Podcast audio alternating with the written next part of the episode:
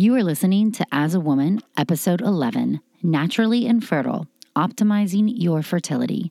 In this episode, we will discuss the best fertility lifestyle and optimizing your natural fertility. Learn how to improve your chance of conception each month by understanding what you should be doing and not doing while trying to conceive. Listen to how environmental exposures, diet, and supplements play a role in your fertility, both naturally and in the course of fertility treatments. Welcome to As a Woman, the podcast hosted by fertility physician Dr. Natalie Crawford to educate and empower women. Each week, learn about your health, your fertility, and how they relate to your true self. Become a part of the community fostering collaboration over competition while learning how to authentically find your voice and amplify others as a woman. Hi, friends. Welcome back to As a Woman. This is episode 11 Naturally Infertile. So, I have titled this episode Naturally Infertile because I believe there is so much about what we do in the world today that we are predisposing ourselves to having a harder time getting pregnant. And this whole episode is about how you can optimize your chances and live a healthy, fertile lifestyle to try to take control of what you can.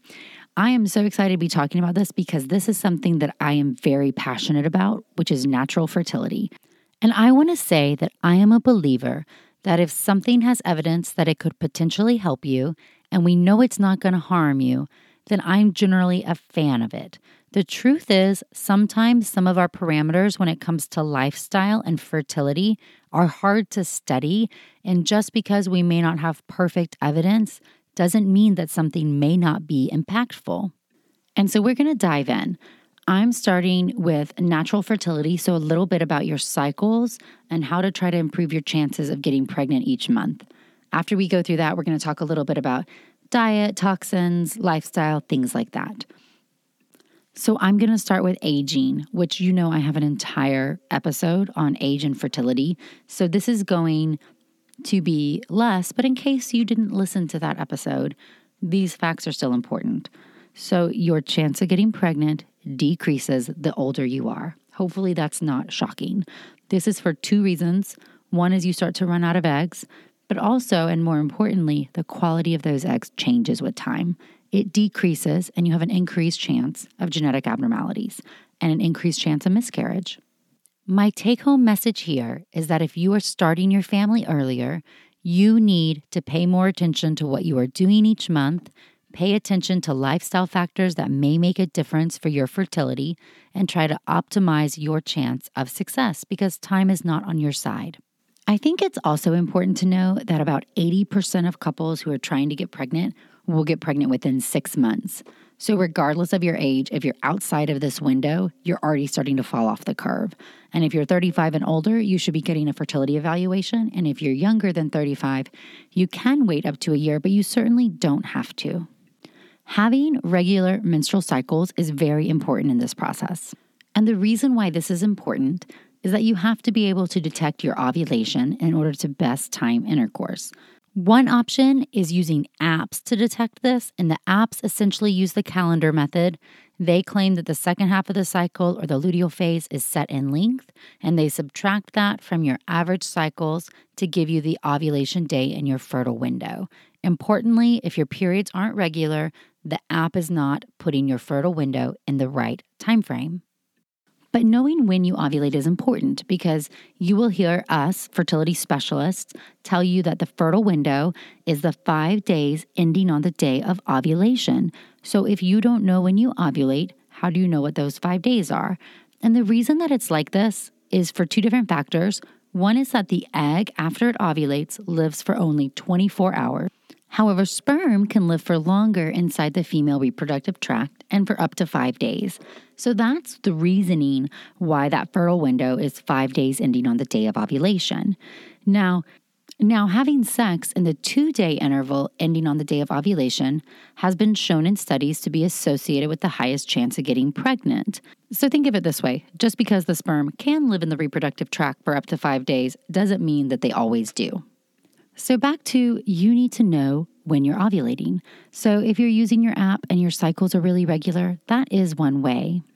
But other ways include fertility awareness methods or FAM. So these are ovulation predictor kits, cervical mucus monitoring, and basal body temperature. So let's start with OPKs, ovulation predictor kits. So these are kits that you urinate on like you do a pregnancy test. And there's actually multiple different kinds. So originally, these tests you would urinate on about one time a day, and it would show positive when you had an LH surge. So if we remember that LH is the hormone that causes you to ovulate, you would be checking your urine every day. And if you have kits like this, I recommend you check your urine one time per day between 10 a.m. and 2 p.m. Reason why is the typical LH surge is early in the morning, so you need to give it time to get to your urine. So if you're checking first thing in the morning or last thing in the evening, you actually may miss your surge. The surge leaving is totally dependent on your metabolism and how fast you clear it out. So once you get a positive surge, there's no need to keep testing further. And the positive surge is the day before you ovulate. And a note on some of the newer OPKs. So, actually, there are some on the market now that will try to tell you that five day window leading up to when you ovulate. And it's not measuring LH here, these tests are actually measuring estrogen. Estrogen is made from an egg as it's getting closer in maturity. So when it's telling you, hey, you're in your fertile window, it's checking your estrogen level. And then it still should be giving you a peak day based on your LH surge or when you ovulate. These tests can sometimes be really frustrating for women who don't ovulate regularly, or if you have PCOS, because you may have some false positive surges. And for most women, you can start taking the test around cycle day 10 because that's before you'll ovulate. Take one a day at the set time around midday. And the day you get a positive is the day before you ovulate, and then don't take any more tests. Your two most fertile days in that cycle are the day of the positive, the day before you ovulate, and the day after the positive, or the day you actually do ovulate. And so, another type of fertility awareness method is cervical mucus monitoring. And so, this is the vaginal secretions that are right inside the vaginal opening or the introitus. This is certainly an inexpensive way and private and pretty easy. And the whole premise here is that as that mature egg makes more estrogen, it changes the consistency of the cervical mucus in order to allow sperm to go through. And so if you put your fingers in and you pull out your mucus, if it is slippery, stretchy, egg white when you spread your fingers, that is the type 4 cervical mucus, and that is the most fertile cervical mucus associated with the day of ovulation. And the other type of fertility awareness method is BBT or basal body temperature monitoring. And so, for this type, the whole premise here is that after you ovulate, after the egg has been released, that corpus luteum makes progesterone, and progesterone increases your natural body temperature. So, if you detect your body temperature every day in the morning, so you actually have to do it before you get out of bed, before you drink any water, and record it, you will see about a half a degree increase after you ovulate. Now, the important thing here is this is telling you, hey, you already ovulated, and after you ovulate, your fertile window is closed. So, your most fertile days are actually the two to three days leading up to before your temperature shifts. This is helpful to confirm ovulation. And if you have a consistent pattern, this could help you in future cycles. This is also the premise under like the Ava bracelet or some of the other fertility monitoring apps that have you measuring temperature in some form or fashion. And a side note that your basal body temperature is also regulated by your hypothalamus, and other things can shift it, such as illness, fever, stress, shift work, working at night, interrupted sleep cycles, drinking, travel, time zone changes, medications, etc. So, this is not the best method for everybody. But so let's say you're using one or none of these methods of fertility awareness monitoring. Let's talk about sex because that's the other part of the equation. You have to know when you ovulate and you have to have sex. So, one easy way that you'll hear some doctors say or some people say is just start having sex every other day around day 10. And this is because since sperm can live in the reproductive tract for longer than a day, you are hitting your most fertile days if you have sex every other day in the fertile window. But I've heard so many patients hear that and then think, oh, well, having more sex must be bad because more ejaculations must lower the fertility. And that's not true. If you are an everyday sex kind of person, good for you, but don't start having less sex during the time you're trying to get pregnant. Certainly, on the other end, if you guys don't have sex that often and you try to have sex every day, starting at the beginning of your fertile window, you may be burned out on sex by the time it gets to the day you actually ovulate. And I always say if you're not going to have sex very often, if you're really looking to just target the peak days, it would be the day before and the day of ovulation. If you had to pick two days in the whole cycle, so the day of the positive OPK and the day after, or the day that you're expecting ovulation based on cervical mucus or based on prior BBT shifts. Now, some other things about sex. It has been shown that sperm moves rapidly through the female reproductive tract. It can be even as little as two minutes, sperm has been seen into the fallopian tubes. And interestingly, uh, tends to go to the side, the fallopian tube that the egg is being released on. So there are some chemoattractive properties of the egg that are calling to the sperm. But there is no evidence that laying down after sex or standing on your head after sex or trying to do anything to prevent semen from leaking out your vagina is going to improve your chance of getting pregnant. No evidence. And there's also no evidence that position during intercourse impacts chance of getting pregnant either. There is some evidence that perhaps female orgasm may help transport sperm through the reproductive tract better. So I like to say, hey, whatever position is going to make the woman orgasm, that's the best one. I think most women will agree with that. And now a word from one of our sponsors, Quince. My closet has a tendency to get chaotic and crammed with a bunch of clothes that I don't really want to wear. What's been a game changer for me has been upgrading to high quality and affordable pieces from Quince. Now I have a wardrobe full of luxury and classic essentials, and I stayed on budget. The best part is that Quince items are priced 50 to 80% less than similar brands, and they do this by partnering directly with top factories, cutting out the middleman and passing the savings on to us. In addition, Quince only works with factories that use safe, ethical, and responsible manufacturing and premium products and finishes. I personally am loving the linen pieces as it's Texas and summer is upon us. Indulge in affordable luxury. Go to quince.com slash AAW for free shipping on your order and 365-day returns. That's Q-U-I-N-C-E dot com slash AAW to get free shipping and 365-day returns. quince.com slash AAW. And now a word from one of our sponsors, Ritual. Did you know that 97% of women aged 19 to 50 are not getting enough vitamin D from their diet? Rituals Essential for Women 18 and Plus was shown to increase vitamin D levels by 43% in a clinical study.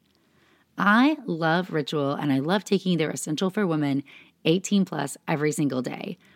One reason I love it is that it's gentle on an empty stomach and it has a minty essence, so every bottle feels refreshing and is actually enjoyable. It's also clinically backed multivitamin with high quality and traceable key ingredients and they have industry leading sustainability standards. No more shady business. Rituals Essential for Women 18 and over is a multivitamin you can actually trust. Get 25% off your first month for a limited time at ritual.com slash AAW. Start Ritual or add Essential for Women 18 plus to your subscription today. That's ritual.com slash AAW for 25% off. And then let's talk about lube. So, vaginal lubricant may decrease fertility based on studies in the lab. And so, specifically, we know like KY jelly, Astroglide, those are not good. And even saliva and olive oil, those have been shown to decrease sperm motility, but mineral oil has not been seen to have such an effect. Also, there's some like fertility based lubricants. If you've ever heard of pre seed, it doesn't show to have any negative impact on sperm parameters. But I like to say, hey, if you don't need lubricant, that's the ideal. However, you have to be able to have intercourse and able to get pregnant. So if you need some lubricant, then mineral oil, canola oil, or pre seed or a hydroxycellulose based lubricant is probably going to be the best. Okay, so that's a little bit about your age, your periods, your fertility awareness methods, when to have sex, and sex practices.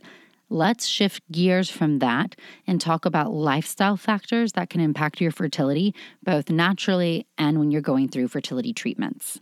So, let's talk some about toxins. I'm going to say toxin number one is smoking. We have lots of really good evidence that smoking negatively impacts fertility. Women run out of eggs earlier. They go to menopause one to four years earlier if you smoke than if you've never smoked. It increases the risk of miscarriage, no matter if it's natural conception or with IVF. It negatively impacts sperm and it decreases your chance of getting pregnant per month. So, the number one thing you can do if you smoke is stop. That's not debatable at all. Alcohol has not clearly been established with negative impacts on fertility, but there's enough evidence that it may negatively impact it for women who consume two or more drinks a day, or for people, four drinks in a week. And so typically the recommendation should be less than one drink a day and then no alcohol at all once you are pregnant. And caffeine. As I'm recording this, I'm sitting here with my cup of coffee because you guys know I love coffee. But high levels of caffeine consumption, specifically 500 milligrams a day or more than five cups of coffee, has been associated with decreased fertility. And higher than 200 milligrams a day or two cups a day may increase the risk of miscarriage. There is no evidence that it shows birth defects or other problems like that, but certainly if you're trying to get pregnant, you want to optimize your fertility and drop your risk of a miscarriage. So we recommend less than 200 milligrams a day of caffeine or one cup of coffee a day. My caveat here is that coffee really varies. So, a lot of these studies were based on coffee that you brew at home, but some commercial coffee makers or companies like Starbucks, they clearly state how much caffeine is in everything. But like a shot of espresso has 75 milligrams of caffeine. So a regular grande latte that has two shots that has 150 milligrams, that's in the safe zone. But often their drip coffee has much more caffeine in it. So they publish their caffeine content. And I recommend if you're a caffeine drinker or want to drink coffee during the process, that you research the amount of caffeine in what you are consuming. And marijuana historically has been difficult to study because you can't study something that's illegal. Certainly, we're starting to get more data now, but we have seen some literature that the prevalence of infertility was higher in women who reported marijuana use than those who didn't. We haven't seen that marijuana negatively impacts sperm, but still, the recommendation would be to avoid exposure to these potentially toxic substances. Now, environmental contaminants, this is a much harder one, but very important. A lot of people tend to avoid this because they don't like the data or they don't like what it means or they think that it's a health scam to try to get you to buy organic food or things like that. I don't believe any of that. I think the data is clear that the environment we live in, which has encouraged consumerism, has led to things not necessarily being safe for our bodies. And I could likely do a whole episode just on environmental contaminants, but I'm not. I'm just going to hit some of the high points here. And maybe in the future, we'll do a whole separate episode going more in depth. But let's talk about some of them. So, BPA, bisphenol A, it's an endocrine disruptor. What does that mean? It interferes with how your hormones function, specifically estrogen, testosterone, thyroid hormones, and more. BPA is big in plastics. It's gotten a lot of negative press because it has been associated with bad outcomes in the human body. For fertility, we have evidence that BPA exposure is associated with egg quality, poor embryo development in the lab, and lower pregnancy rates. One really important thing, you guys, just because BPA is now well known to be bad, and so they are replacing BPA with other bisphenols in plastics. So just because a plastic says BPA free doesn't mean, hey, this is safe. So, what should you do? You need to avoid plastics, especially ones that are getting hot. So, plastic food storage, anything that goes in the microwave, plastic water bottles, because you drink that water.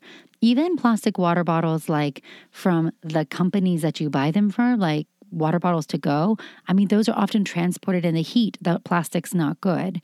You should be encouraging to use glass or stainless steel drinkware. The can linings, even in like canned tomatoes specifically, because tomatoes are very acidic, often will contain BPA. I think they're starting to phase that out now.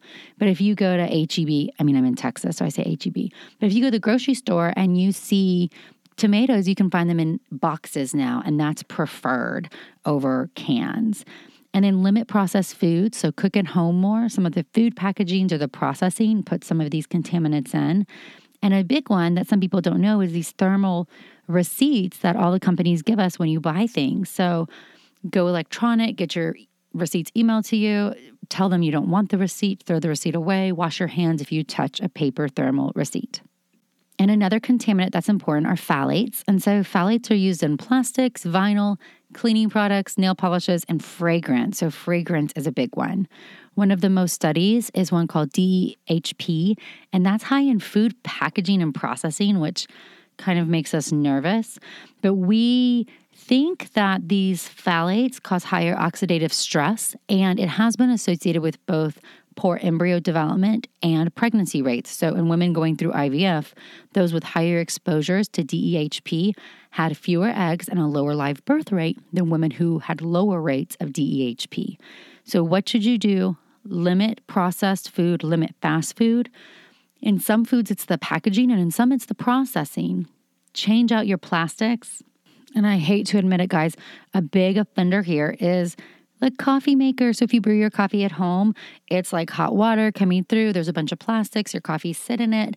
So really consider doing a French press or something else when you brew your own coffee and limit fragrance. So we're like fragrance free here, meaning, you know, laundry detergent, soaps, all of it. There should not be any need for extra fragrances. And if you're a perfume lover, stop. Um, you know, it's even to the point where we like don't want to have fragrance on if we're going into the IVF lab. So I think we should take that same mentality to our own fertility. If we're putting it on our body and it's absorbing into our skin, we are purposefully exposing ourselves. And then there are some phthalate free and formaldehyde free nail polishes that you should consider. A lot of the nail polish studies are actually showing like the levels that are bad or for workers who work in a nail salon. So maybe just painting your nails isn't quite shown as the same exposure. But the truth is, if there's something you can change that could improve your health, why not do it? And now let's talk about PFCs, perfluorinated chemicals. I have like a love relationship with these because I did a huge project on them in fellowship because I just find the environment fascinating. But one of the big offenders for PFCs is Teflon in nonstick pans. So I've said in a few of these things, hey, cook more food at home do it in stainless steel or in cast iron, not in Teflon or nonstick. That nonstick coating often contains perfluorinated chemicals that are not good for you. And the last is pesticides. So, really, the recommendation here is that these organopesticides are not great for our bodies and have been associated with lower fertilities. So, organic fruit and vegetables are really important, especially if it doesn't have a peel. We could argue that a banana, which has a peel that you take off, even if it's exposed to pesticides, isn't as harmful for you because the fruit you eat on the inside was not directly exposed. But certainly your non peel fruit, your grapes, your strawberries, things like that, they need to be organic and they should be washed thoroughly. Okay, if you're still listening, I'm going to switch gears to one of my favorite topics diet and fertility. I find diet fascinating because this is what we are putting in our body, and you know, I believe it makes a huge impact. I'm not going to go into tons of details here. We will do this more later, but I just want to kind of give an overview if you're trying to get pregnant, where things stand. So I'm going to start with carbohydrates. They are not bad. Insulin levels, when high, impact normal hormone function in both the ovaries and they can impact egg quality or chromosome abnormalities. An example of this is that diabetics who have high sugar levels and high insulin levels have a higher chance of chromosome abnormalities and a higher risk of miscarriage. And so, refined white carbohydrates and sugars have been associated with increased rates of ovulatory infertility, meaning if you don't ovulate or don't have regular periods, you have a harder time getting pregnant. So, things like breakfast cereals, white rice, potatoes were associated with lower chances of getting pregnant. And things like brown rice and whole grain bread were associated with higher chances of getting pregnant.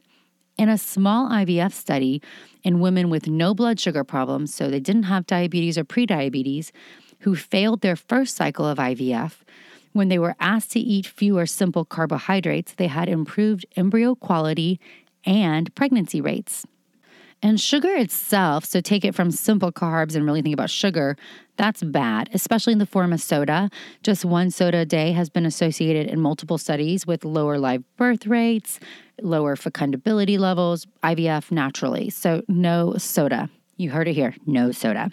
Whole grains themselves, though. So, some of that data I just said give carbohydrates a really bad reputation. But the truth is, whole grains have been showed to have antioxidants and anti inflammatory properties, which can be beneficial on your glucose metabolism and has been associated with higher live birth rates. So listen carefully carbohydrates are not bad. You do not need to be carb free. Do not listen to this and think that that's what I'm saying. I am not advocating for a ketogenic diet. Carbohydrates are important for how your body functions, and it's an important part of the dietary process for most people. So, my recommendation based on the studies that are out there is to limit your sugar, no soda, limit your processed and refined carbohydrates, and encourage whole grain carbohydrates that are high in fiber and good for us to digest, like legumes, whole grains, quinoa, wild rice, brown rice, steel oats, buckwheat, bands of those things. And a side note is that fruit has natural sugar, but it also has a lot of fiber. And fiber changes how sugar is absorbed and it helps stabilize your blood sugar levels to prevent insulin spikes. So, fruit is good. Go eat fruit. And gluten. Let's talk about gluten. So, if you have celiac disease, we know that you don't process gluten well. This can cause inflammation, decrease pregnancy, and increase miscarriage rates celiac disease as an autoimmune disease. And so there is some thought that other women on the autoimmune spectrum may have some sensitivity to gluten, even though they're not truly gluten intolerant. So, other inflammatory autoimmune diseases like thyroid disease, endometriosis, possible causes of recurrent miscarriage, may have sensitivity to gluten. So, often for these patients, I will recommend, and some other doctors will recommend, to avoid gluten and potentially avoid dairy too, because both gluten and dairy can contribute to inflammation in women who have a sensitivity, even if they don't have full celiac disease. Switching gears, it appears by evidence that eating more plants improves reproductive outcomes. You know that I'm over here doing a dance because I'm hashtag eat more plants. Plant based eating encourages you, one, to take in lots of vitamins and nutrients, and two, limits your exposure to potential toxins and hormones that are put into meat in the processing. Let's talk about ovulation. Ovulation is essential for reproduction, and an increase in vegetable protein improves ovulation patterns. So, in the Nurses' Health Study, which was a really large study evaluating nutritional parameters in nurses, we got a lot of our nutritional data from this large cohort. And what it showed is that for every serving of protein that came from a vegetable source over an animal source was associated with an improvement in pregnancy rates.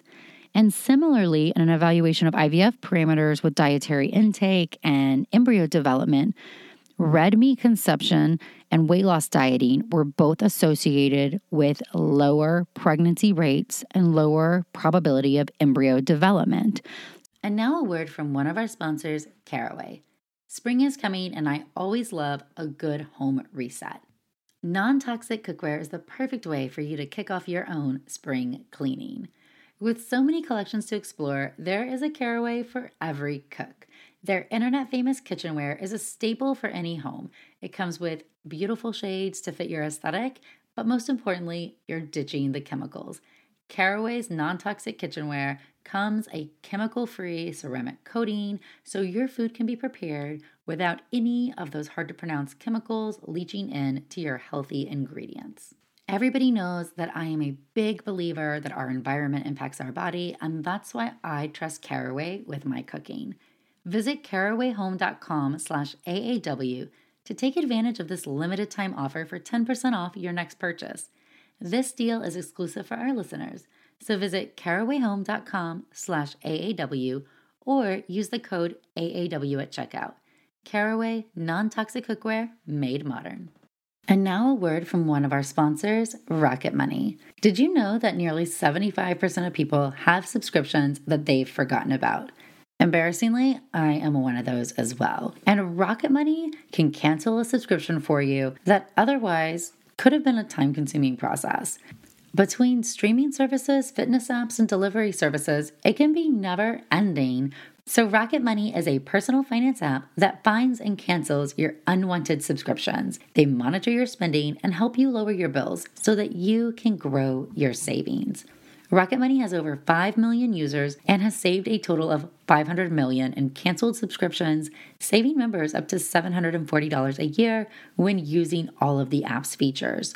Stop wasting money on things you don't use. Cancel your unwanted subscriptions by going to rocketmoney.com slash AAW. That's rocketmoney.com slash AAW. rocketmoney.com slash AAW.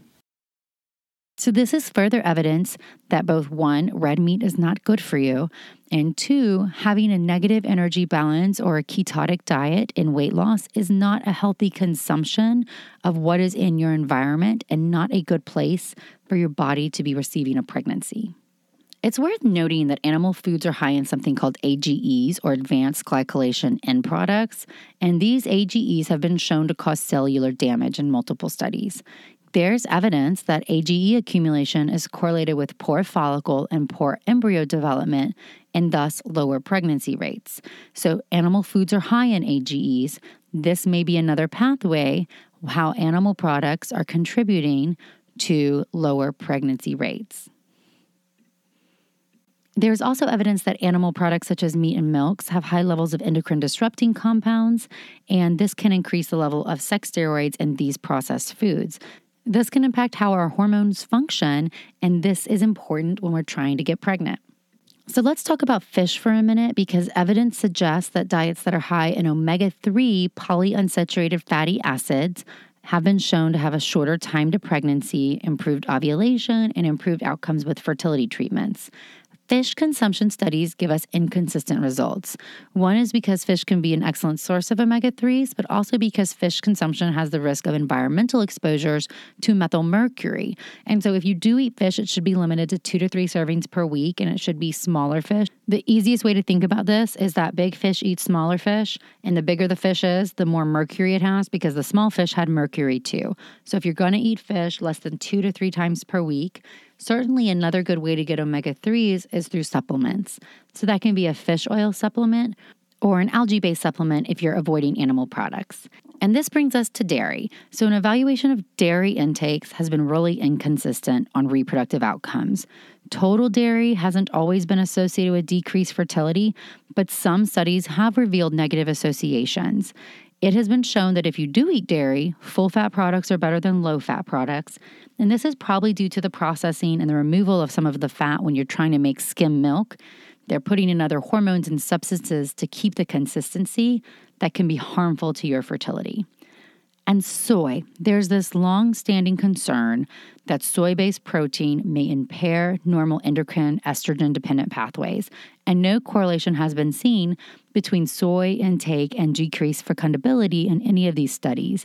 And in addition, patients undergoing fertility treatments there were actually improvements in reproductive outcomes, including live birth rate, in women who had higher soy based diet. So the concern that soy is going to negatively impact your estrogen is not founded based on any research when it comes to fertility. And it may not be that soy is good for you for these IVF studies, but simply women who ate more soy probably ate less animal products. So it could be confounding from that factor, but I think we can say that soy is not harmful for you. And a recent study published in the American Journal of Obstetrics and Gynecology, or the Gray Journal, this year, 2019, showed that a fertility diet higher in supplemental folic acid, B12, and vitamin D had low pesticide rather than high pesticide produce, whole grains over simple carbs, dairy, soy foods, and seafood, other red and other meats had higher probabilities of live birth, even with IVF. And so I like to say female reproduction is a hormone dependent and sensitive process. Many different things have to come together and function normally. This hypothesis that an increased consumption of animal based products, meat, eggs, potentially dairy, may increase the exposure to endocrine disrupting chemicals and steroid hormones and growth hormones. And so it appears that greater adherence to a healthy diet, emphasis on whole grains, organic fruits and vegetables, soy based products, limiting animal food consumption is going to result in improved health and an increased probability of getting pregnant. For the naysayers out there who say, well, eating vegetarian or vegan, that's not exactly what I'm advocating, even though I'm a personal advocate for this. For people who say, well, that's bad to be pregnant that way, there's no data that supports that. There is some evidence that vegan or vegetarians may need to supplement with extra vitamins and supplements, but I'm a fan that most of us probably need to be on some supplements. And so I want to kind of jump into that. One of the things that vegans really need to supplement is B12. And you heard me say, even up here in the healthy fertility diet, the AJOG study showed that B12 is an important supplement to take. B12 fortified foods include like nut based milk, so soy milk or almond milk, cereals and nutritional yeast, or supplements. No plant foods, unless it's fortified, really has enough active vitamin B12. So, if you are vegan and you're not having any animal based product, you're likely going to have low vitamin B12 levels. If you're vegetarian, so you eat eggs and cheese, you're probably getting enough B12 from dairy and from eggs. And so I don't think this is as big of a concern. But for vitamin B12, I usually recommend at least 10 micrograms a day if you're vegan. And if you're vegetarian or regular, you want at least three micrograms a day. So, if you're trying to get pregnant, you should be taking a prenatal vitamin. Make sure that your supplement has at least the amount that you need, or take an additional separate vitamin B supplement. Never, when we start talking about supplements, double up and take just extra prenatal vitamins. That's not healthy for you. Other supplements that are important, one of the big ones is vitamin D. So, vitamin D has been shown to be associated with higher live birth rates and clinical pregnancy rates, and we think it positively impacts the lining of the uterus or the endometrial receptivity. Foods are fortified with vitamin D, like cow's milk, your nut based milk, your soy milk, your almond milk. But guys, I've spent years checking vitamin D levels, and almost everybody is deficient. Vitamin D also comes from sun exposure. But the point is that almost everybody needs supplemental vitamin D. And so I usually recommend vitamin D3 and at least 1,000 to 2,000 international units a day. If your doctor's checking your vitamin D level, you may even get on a prescription strength to try to get it higher faster. Those who have dark skin or who are not in the sun as much do naturally have lower vitamin D levels. Folate is extremely important. Folic acid is crucial to help prevent neural tube defects. Folic acid is also really crucial for cell development, and so it can play a role in infertility. Folate is naturally found in leafy greens, broccoli, asparagus, avocado, and beans, but I don't believe that for any person, just having dietary sources of folate are enough. Breads and carbohydrates are now fortified with folic acid. At least 400 micrograms a day is what was required to prevent a neural tube defect. And so all prenatal vitamins have this. There's some evidence that higher levels may benefit fertility more, so 800 micrograms per day. And so that's what I recommend for most of my patients. And some patients have difficulty processing folic acid. This is not always worth testing, but certainly some supplements have a methylated folate in them. And if you are taking that, you don't have to worry if your body processes it good or normal or abnormally. Vitamins and supplements, when it comes to your fertility, there are lists and lists of different things that you can take that may have an improvement. Some of the ones that I think have the most evidence are that antioxidants in general help improve cell repairment and decrease oxidative stress. So, making sure that you're taking vitamin E and vitamin C, and those are typically in your prenatal vitamin. For aging, so if you have poor ovarian reserve, poor egg quality, or if you're getting older, there's some evidence that CoQ10, which is an enzyme important in how the mitochondria function, can be helpful to improve quality of your eggs. Quality of eggs is extremely difficult to study, but I do recommend my older patients or those with poor ovarian reserve or poor outcomes in the past take 200 micrograms of ubiquinol, which is the form of coenzyme Q10 that can be easily metabolized and processed. DHEA is another hormone. It's a precursor made from the ovaries and the adrenal glands, and it is important for early development of ovarian follicles. And so, some women, especially if you're running out of eggs, have poor egg quality, or low ovarian reserve, or have autoimmune conditions, may benefit from DHEA supplementation. And if so, I usually recommend 25 milligrams a day. Now, here's how I'm going to end all of this. One, this episode's been long, so thanks for listening. Two, these are a lot of averages and associations, but I'm a huge believer that every woman is unique and individual and different. And you should be talking to your doctor, especially if you're taking some of these supplements. What you'll find is a lot of physicians either feel neutral or positive about them, but your physician deserves to know that you're taking medication. So, the very last thing I want you to do is listen to this podcast, start taking a supplement, and not tell your physician about it. That's not cool. And I want to end by saying that stress and depression and anxiety are not helpful in your fertility journey. That's really hard to say because I'm going to tell you not to be stressed, and that's going to make you more stressed. But there's no shame. So see a mental health specialist if you are struggling with depression and anxiety. If you're stressed, consider alternative therapies like acupuncture or yoga, which may improve mental health or decrease stress and improve your perceived stress level and pregnancy rates. I want to say thank you guys so much for listening to this really long episode. I can't wait to hear what you think about this. This is something I'm super passionate about. And I think it's really important to empower women with information that they need to know about their bodies and the world around us and what we are exposed to and how that may impact when we're trying to get pregnant. So, I've been loving all the topics you've been requesting. Please keep sending them in. I love all your shares of the As a Woman podcast with all of your friends. Please continue to share and to send feedback. And please feel free to follow along on my Instagram at Natalie Crawford MD Check out the website, nataliecrawfordmd.com, and send over any questions you have or topics that you'd like to have covered. And please join next week where I'm talking about egg freezing, what it is, when to do it, and what to expect. Have a great one.